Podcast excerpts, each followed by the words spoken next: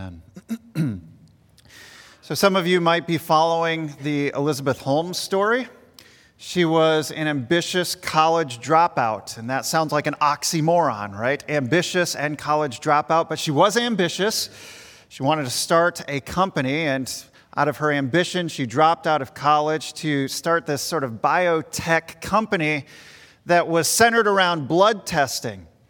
Uh, she had a phobia of needles, and instead of needles being the apparatus to draw blood, she was working on technology that could draw blood with just a finger prick, and that would be enough to pull samples and test everything that was in your system. Well, it seemed like a good idea, and it seemed like a good idea to a lot of investors. Investors poured in hundreds of millions of dollars into this. She had Walgreens outfitting drugstores with a little sort of area in the back of their store that would be a come in, sit down, get your finger pricked, and then get your blood results. So Walgreens was buying into it. Other pharmacy chains were interested. People continued to invest, and buildings were built, labs were built, and Elizabeth was being talked about as being the next Steve Jobs a woman billionaire starting this ultra huge company. But there was one problem she couldn't get the technology developed. And instead of admitting that she could not develop it, Elizabeth kept building a hypocritical facade of success. And all the while, the inside was starting to crumble. Not only was it crumbling, but there were lies that had to be propped up so that the investors kept coming so much corruption. Today in our passage, we see Jesus coming to Jerusalem. And the first action item on his list is to deal with religious hypocrisy. He's going to confront those who have an image of depending on God and worshiping Him, yet they have a heart that is far from Him. And then after the confrontation, Jesus will instruct us on how to biblically fight against hypocrisy. So that will be the general trend of our message this morning. Now, what Mark has been doing since the beginning of his book, if you're with us for the first time, he's laying an argument out for who Jesus is. He is the Christ, He is the Messiah, the Savior. He's the one whom the saints have been anticipating because in the Old Testament, there are passages that speak and prophesy about a coming king and they had longed for this king to come into Jerusalem and set them free from the Roman oppression. And so Mark is saying, as we look at the Old Testament prophecies, we see them coming true in Jesus himself. He's the fulfillment of those prophecies. He's here. And yet, the expectation for an earthly kingdom has to be redirected because Jesus says, as we'll see later, talk about it later, he stands before Pilate and he says, My kingdom is not of this world it's spiritual in nature. So he is the Messiah King. He's also the Son of God. So he's not just an individual who comes bringing salvation, although he is that. He is unique in his nature, he's divine in his nature. He is the Son of God in the flesh. So this morning, we're moving into chapter 11 with that in mind. So, just point number one to the sermon here as we get started. Point number one Jesus' identity. Jesus' identity. Rich read through the passage here. It's now Sunday. Jesus has arrived just outside the city limits of Jerusalem. Now, what is important about Jerusalem? What's the significance of Jerusalem in Mark's gospel? If we've been following the mentions of Jerusalem, it's been mentioned in two ways. Number one, the religious leaders have come from Jerusalem up north to meet Jesus and to hear him talk and even to challenge him along the way. And so we see his opponents heading north to meet Jesus. But also in chapters 8, 9, and 10, Jesus has made three predictions. He's said three times, I am going to Jerusalem to die. And so as you get here to chapter 11, Here's the city. Here's the name that's dropped. Jesus is right outside the place where he is going to die. The time of year is Passover, which means that Jewish pilgrims from all over the area, all the way up into Galilee, perhaps even further than that around the Mediterranean world, have made their way to Jerusalem to celebrate the Passover holiday. Josephus says that when Passover was going on, his numbers, which have sometimes been exaggerated, he said that 250,000 lambs were sacrificed in Jerusalem during Passover. So you can imagine the hustle and bustle that's going on. Jesus is outside of Jerusalem right now. He sends his two disciples into a small nearby village to find a colt or a donkey upon which no one has ever sat. The reason that is included is because kings were given horses upon which no one had ever ridden. So when Jesus says, Go find this donkey upon which no one has ever sat, there's a kingly hint that is going on there. They're to untie the donkey from a post, bring it to Jesus, and if anyone asks, Hey, why are you doing this? they are to respond simply by saying, The Lord has need of it. Now, why would Jesus choose to arrive in Jerusalem this way? Why not just continue walking like he did past blind Bartimaeus, like he's been doing throughout his earthly journey? He's been on foot. Why would Jesus choose to enter into Jerusalem on a donkey? It's because of this. The act of riding into Jerusalem on a donkey is a fulfillment of the prophecy from Zechariah approximately 550 years earlier. Zechariah 9 verses 9 and following says this Rejoice greatly, O daughters Zion of Zion. Shout aloud, O daughters of Jerusalem.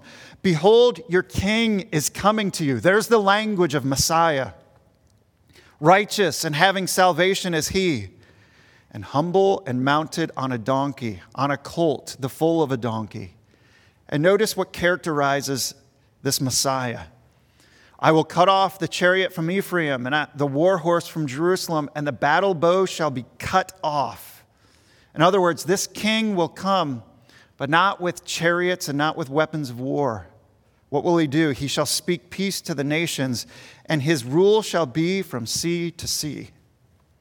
So imagine Jesus for just a moment humbly knowing that he's about ready to fulfill this prophecy, that he's going to go into Jerusalem, and by him and through him, a powerful peace, a kingdom is going to begin and it's going to extend around the world. It's going to cross borders. It's going to go to the nations. Jesus would tell Pilate, like I mentioned earlier, that his kingdom is not of this world. It's spiritual in nature, and it's about ready to start in verses 4 through 6. The disciples go and find a colt. Some folks ask what they're doing. They tell them what Jesus had commanded them, so they bring the donkey back to Jesus. They place some garments on the back of this animal, and Jesus gets on the animal. He rides on it into Jerusalem, fulfilling the prophecy from Zechariah 9. Now, as Jesus approaches Jerusalem, it says in verse 8 that others were spreading their cloaks on the road, others spread leafy branches that they had cut from the fields, and this is how we get Palm Sunday named. Then there were others who were shouting out, others before him and others behind him. There's several things that they're shouting out. First, they're shouting out, Hosanna! And that's a prayer. It's a prayer which means, Save us, save us, I pray. They're calling out to him with these prayers to save them from the Romans. Their shouts are followed up by a song from Psalm 118. And this psalm was a psalm that was sung to pilgrims who were ascending up into Jerusalem, preparing to go to the temple. And so they sang, Blessed is he who comes in the name of the Lord. So here's this crowd surrounding Jesus singing that. And then notice what else they're saying. Blessed is the coming kingdom of our father David. Hosanna in the highest. Blessed is the coming kingdom of our father David. What is Mark doing with that last phrase? He's highlighting Jesus as Messiah, certainly. Bartimaeus has said, Son of David, Son of David, come and heal me. And now the crowds are saying, Come and start the kingdom of David. They believe that Jesus is there to sit on the throne, to have a scepter in his hand, and to wipe out the Romans. Okay, but just imagine now what's going on in Jesus' mind. He sees the excitement from his Jewish people, but he knows that as he is going into Jerusalem, he knows that his kingdom is not going to be physical in nature. He knows that soon their anticipation and their excitement for who Jesus is is going to be like a balloon that's popped. We know that this was a tension for Jesus. In Luke's gospel, you remember this, Luke chapter 19, it says that when he drew near and saw the city, what was he doing? He wept over the city, saying, Would that you, even you, had known on this day the things that make for peace. So Jesus is in anguish as he's going in to Jerusalem. He hears the crowds, he hears the expectations that they have, he knows what they're anticipating, and yet he realizes would that you know what would actually make for peace. And it's not a king coming to set up his earthly rule now. It's a king that would come and reach the greatest need that you have, your heart. So the story continues down into verse 11. Here we see Jesus entering Jerusalem. Now he's in the city walls. He makes his way through the city. You can imagine how packed it was with all the pilgrims who were there. And it says in verse 11 that he entered Jerusalem and he went into the temple. Now, what would we see if we were able to walk into the temple? The temple complex was impressive. Commentaries say that the temple grounds and the surrounding courtyards that were inside these walls, called the temple, were approximately covering 35 acres. It was like a miniature campus with the temple building, the temple proper, located right in the middle of this campus. And here was Jesus coming into this temple courtyard, this temple campus, and here he sees the center of Jewish religion. And he's soaking in all of the practices, all of the activities that are going on. He sees the patterns of people. He sees the leaders. He sees the rituals. He sees the animals. He's soaking it all in because this temple was part of his task as the Messiah. The center of religious practice would be part of his role. How do we know this? At the very beginning of the Gospel of Mark, we hear of a messenger who is coming. And Mark says this Behold, I send my messenger, and he will prepare the way for me. And then it stops. That's speaking of John the Baptist. The rest of that verse says this And the Lord whom you seek will do what? He will suddenly come to his temple. And so here is Jesus once again fulfilling the prophecies about himself and showing us that the temple belongs to him. It doesn't belong to people. The center of religion belongs to him. It doesn't belong to people. So, Jesus fulfills the prophecies at the end of verse 11. He leaves that day and goes back to Bethany for the evening, and we call that day one. Okay, so let's just look at 11 verses for a moment. What do we see here? What do we see in these 11 verses? Well, clearly we see his identity. We see that he is the Messiah. We see that he is the son of David who is coming. We see that he is the fulfillment of Zechariah, the king that's riding on a donkey. We see that he is the Lord of the temple, fulfilling the prophecy of Malachi chapter 3, verse 1. Jesus is the God of the Old Testament. And that's why we embrace the Old Testament and don't discard it. It's kind of trendy among some folks to say, I can take the Jesus of the New Testament, but I can't take the God of the Old Testament. And as you study the New Testament, you realize that that is a religious, a biblical, a logical inconsistency. Because the Jesus of the New Testament is saying, I am the God of the Old Testament. And so, what we do when we come to the Old Testament scriptures is we see that it is continually pointing us forward to the greatness of Jesus. So, we look at these prophecies and we sometimes scratch our head, and a lot of times, me included, the first question that I ask about those prophecies is when. And we get hung up with the when. But those prophecies aren't meant, first and foremost, to be answered by the when, it's meant to be answered by the who. Who is the Old Testament continually pointing us towards? It's continually pointing us towards Jesus. Here is the prophesied Messiah who is here. He's here to fulfill all of the weight of the Old Testament for us. And so we don't unhook ourselves from the Old Testament, we hook ourselves more closely to it and appreciate it because Jesus' identity is there. Point number two Jesus' judgment. Jesus' judgment. On day two, Jesus makes his way back into Jerusalem, the city where he will be killed. He had to have in mind what he saw the previous day. On the way into Jerusalem, he's hungry. In verse 13, it says that in the distance he saw a fig tree in leaf. A fig tree in early spring grows leaves. And when it has leaves on it, it also has these nodules or buds underneath the leaves, not full figs.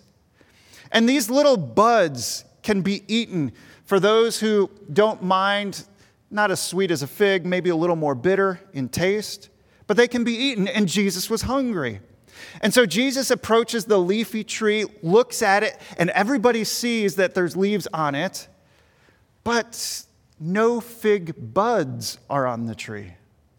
And so Jesus says to the tree, May no one ever eat fruit from you again. And his disciples heard it. Now, that's all there is to that part of the story. And at first glance, it seems as though hungry Jesus is throwing a little temper tantrum at the tree for not having any little fruit on it. You've seen little kids come along and it's snack time. And their snack is not in the pantry. And when they don't get their snack, they just get angry and they say some things that they shouldn't say. And some have looked at this, especially skeptics of Scripture, and they come along and they say, What is Jesus doing? He's throwing this little temper tantrum. See, this makes no sense at all. It's bothered so many people throughout church history. So, what's it here for? Well, the key to understanding this moment with the fig tree is to continue reading, and we will. But to just give you a handle on what's happening, I can tell you this as we move into it. Jesus has just found an object that displays the sin of hypocrisy.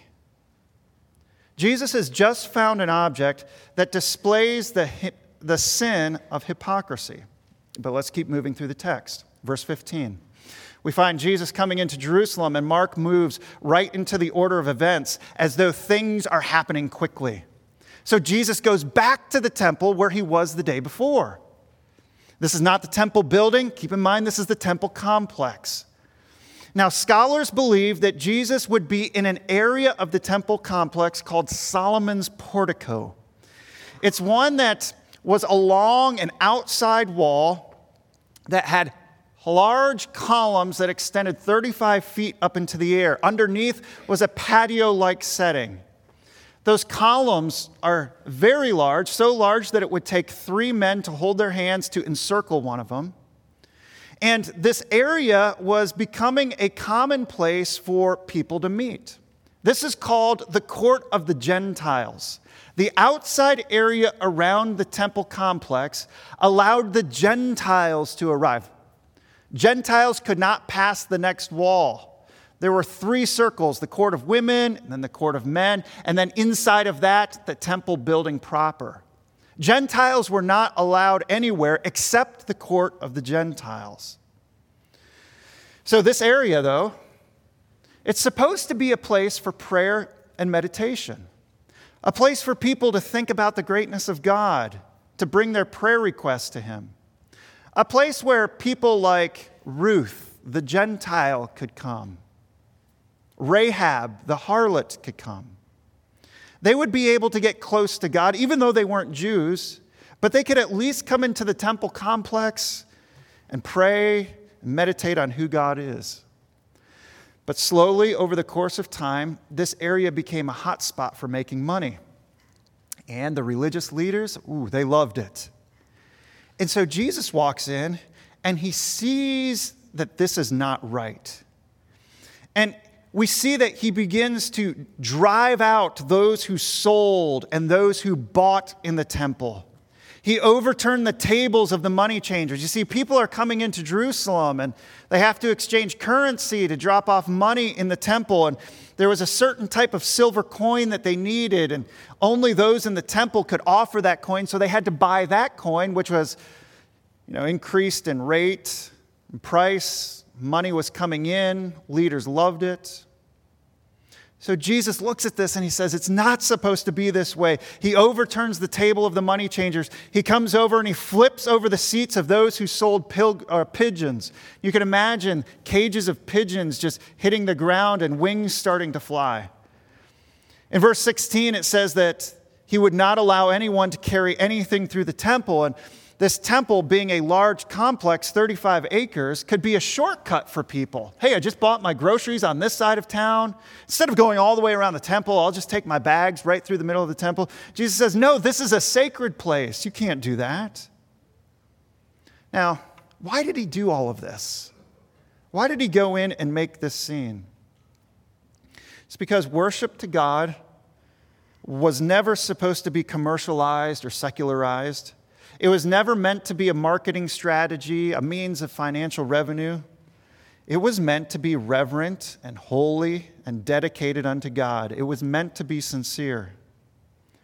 But Jesus looks around and he sees this pristine building and he sees the religious leaders in their garments, all dressed up as though they're God fearing individuals.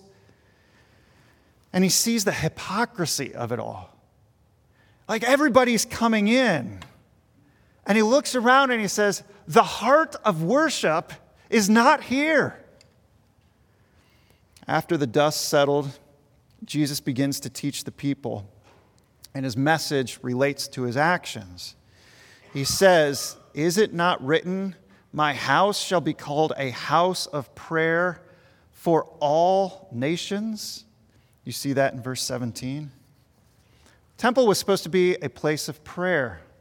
This again draws from the Old Testament prophecies, Isaiah 56, verses 6 and 7. Notice what God had said.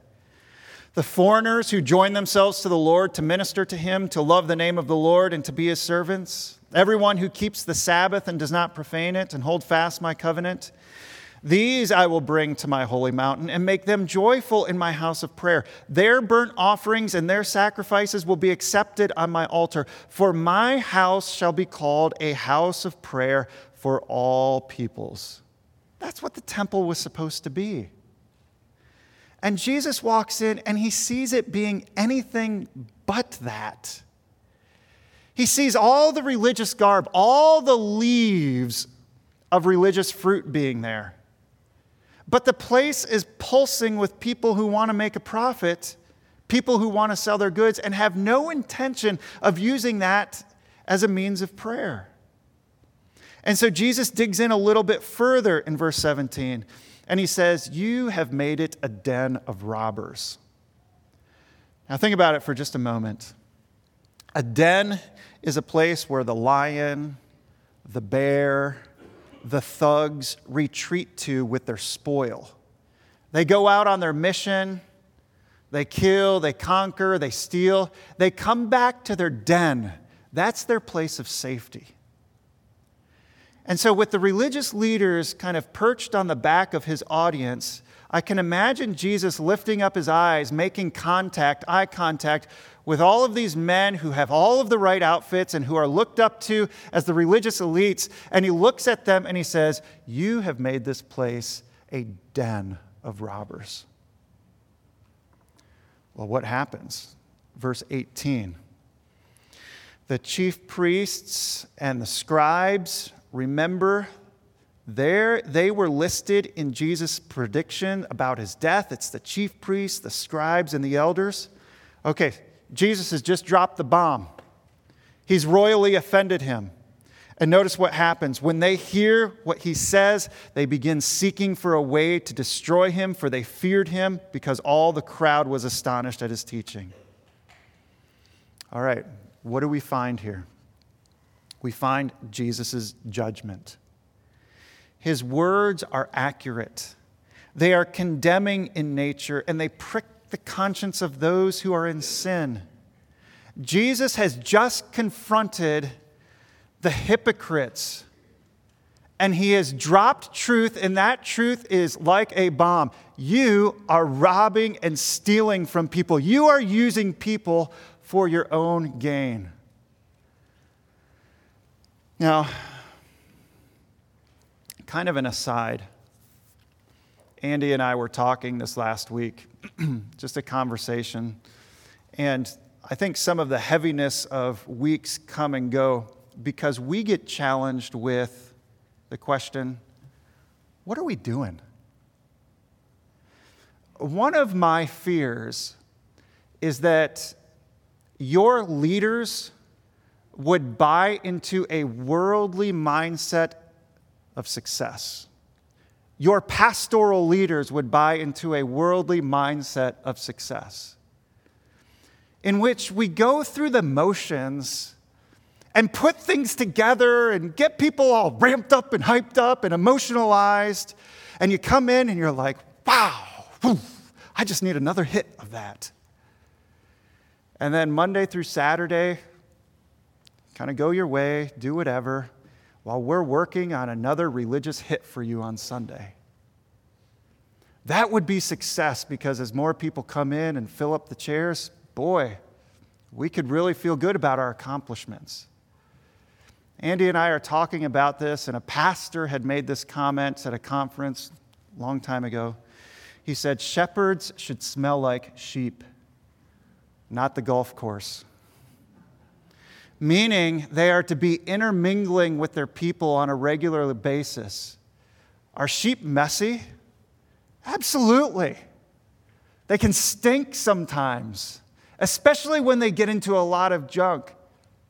And when I look at Peter and his words to pastors, shepherd the flock that is among you. Be there with them, love them. Don't have a domineering spirit over them. Be with them. And I'm just kind of confessing that one of the fears is that we, I, could look back over my life someday and just say, what were we doing? We missed it the whole time. We weren't shepherds among the sheep. We were propping up a church for our own name, feeling good about ourselves. And it's what the religious leaders are doing here. And Jesus has come to them and he said, You're a bunch of religious hypocrites. You're back in your den right now. You've robbed people of what they really need. The religious leaders could not stand this. So, end of chapter 11, verses 27 and following, says they came to, again to Jerusalem. This is the following day. I'm going to come back and get the other verses in a little bit. As he was walking in the temple, the chief priests, the scribes, and the elders, here's that drumbeat again. Those who are going to put him to death, here they are. They said to him, By what authority are you doing these things, or who gave you this authority to do them? So now here's the question of authority. Jesus has just dropped judgment on them, and they're saying, Who gives you the authority to drop that judgment on us? And Jesus says to them, I will ask you one question. Answer me, and I will tell you by what authority. He's claiming to have authority. I will tell you by what authority I do these things. Was the baptism of John from heaven or from man? Answer me. So he's setting them up for a trap, and Jesus is great at this. I mean, you just have to love how he responds to those who press in on him. So here's, here's the catch for them. Verse 31. They discussed it with one another, saying, Well, if we say that John's authority, his baptism, was from heaven, Jesus will say, Well, then why didn't you believe him? They rejected John. And then the Pharisees are thinking, if we say it's from man, well, they're afraid of the people, for everybody held that John was a prophet, meaning that John's authority came from God. So they're stumped. They can't answer the question in a pleasing way. So they answered Jesus, We do not know. And Jesus said to them, Well, neither will I tell you by what authority I do these things. But here's the point Jesus does have authority. He has authority, and we know that he has authority as we run throughout Scripture. We've seen authority in the Gospel of Mark, Mark chapter 1, verse 11. And a voice came from heaven and said, You are my beloved Son, and with you I am well pleased. Where does Jesus' authority come from? Not from man, not from whether or not men accept or reject him. His authority comes from the Father. Look at Ephesians 1, verses 22 and 23. And he, referencing God the Father, he put all things under his, that is Jesus' feet, and gave him as head over all things to the church, which is his body, the fullness of him who fills all in all. All things are under the feet of Jesus. Philippians 2, verse 9. Therefore, God has highly exalted him and bestowed on him the name that is above every name so, what is the big picture here? Jesus does have authority. And Jesus has the right to enter into any religious setting or any person's life and confront them. So, let's move back in the passage, verses 20 and 21. Jesus leaves. As they passed by in the morning, they saw the fig tree withered away to its roots. And Peter remembered and said to him, Rabbi, look, the fig tree that you cursed has withered. Okay, so how are we supposed to understand this? Remember, the fig tree is an object lesson of hypocrisy. Jesus then goes into the temple that's loaded with hypocrisy. He confronts everyone in the temple. He drops the bomb there. He leaves, comes back the following day. There's the same fig tree, the hypocritical fig tree, and they say, It's withered up, it's done, it won't last. The temple has all the external signs that promise something special, all the signs of life, but when you inspect the tree, when you inspect the temple, the substance is lacking. Again, I just think of this that Jesus issues this same warning. We could go to the churches in Revelation and look at the warnings there, especially the church at Sardis. Watch out for hypocrisy that can easily grow within the church. And here is Jesus coming to his people, coming to his churches, and, and rightly speaking truth. He can see right through it. He can tell whether or not the hearts of mankind are given over to practices of leafy religion or the substance of Him. So, this is Jesus' judgment. And we all stand before Jesus.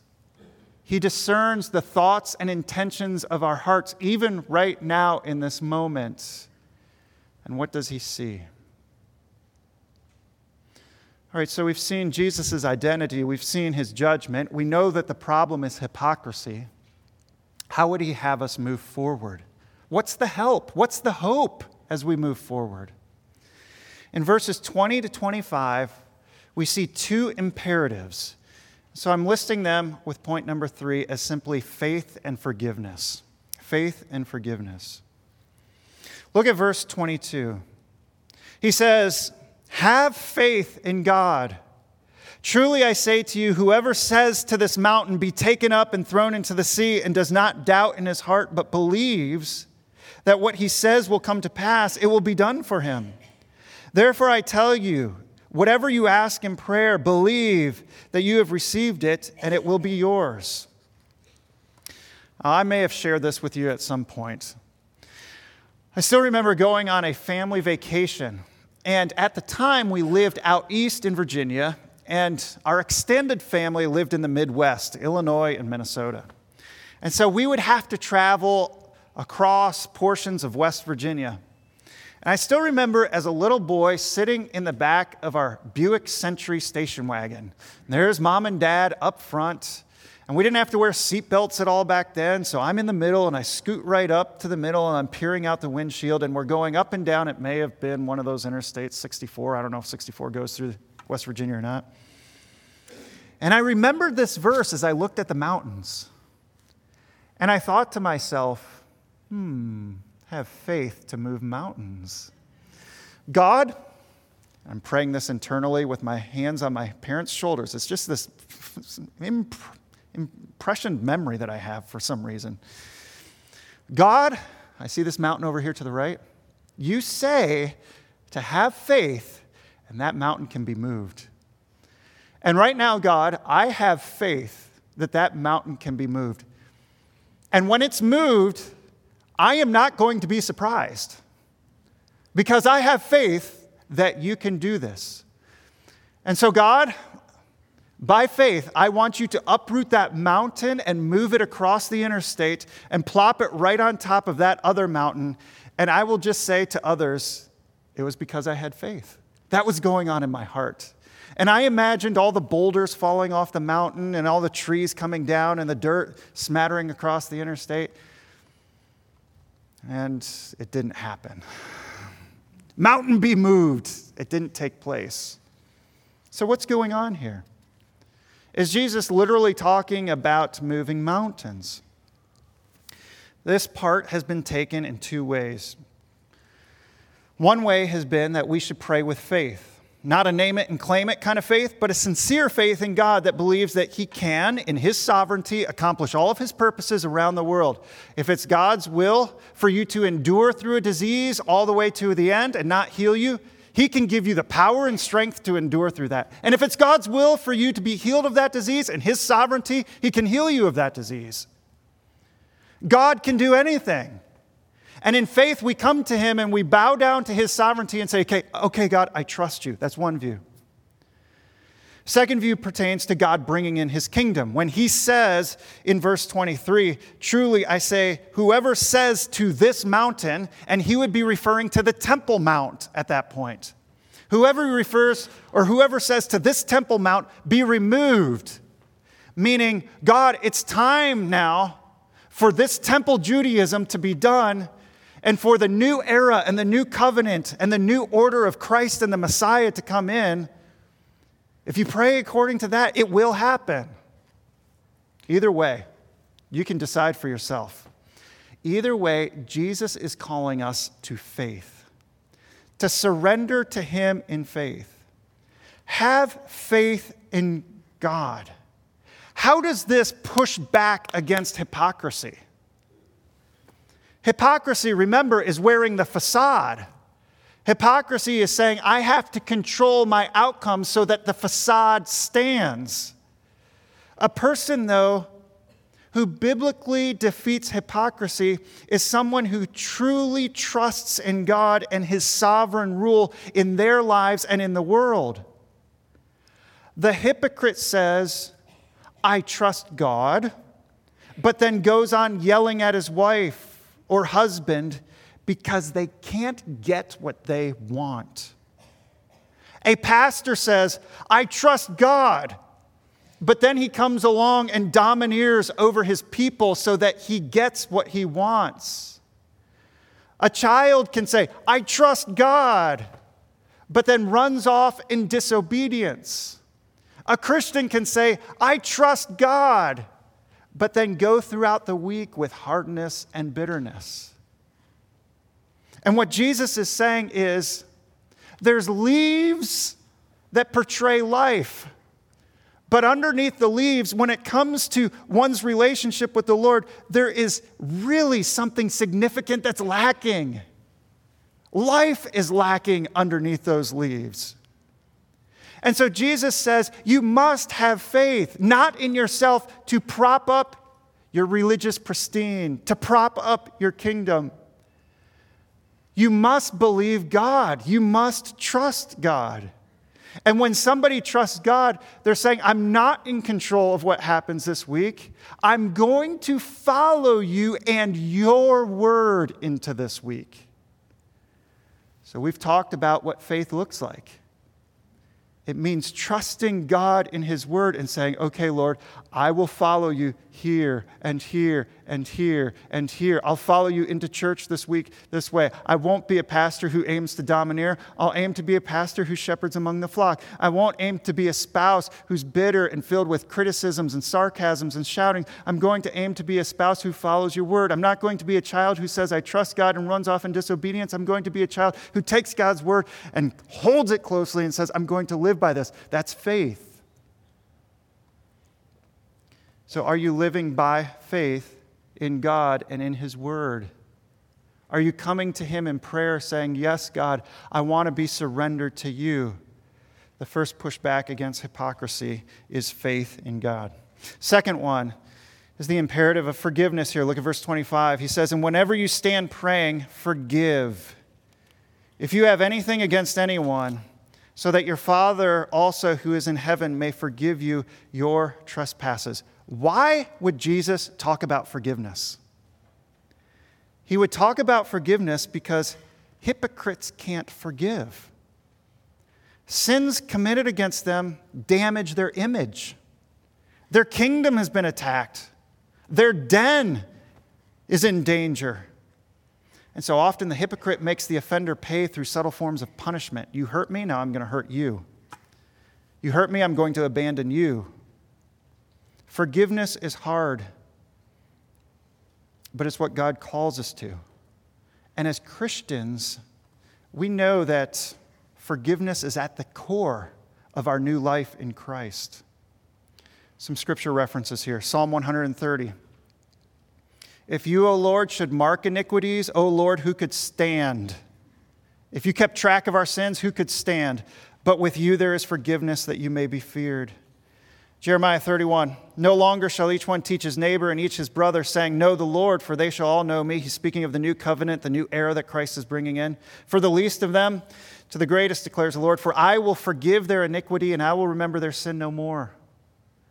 New covenant, Ephesians 4, verse 32 Be kind to one another, tender hearted, exercising this kind of forgiveness towards one another as God in Christ has done so to you.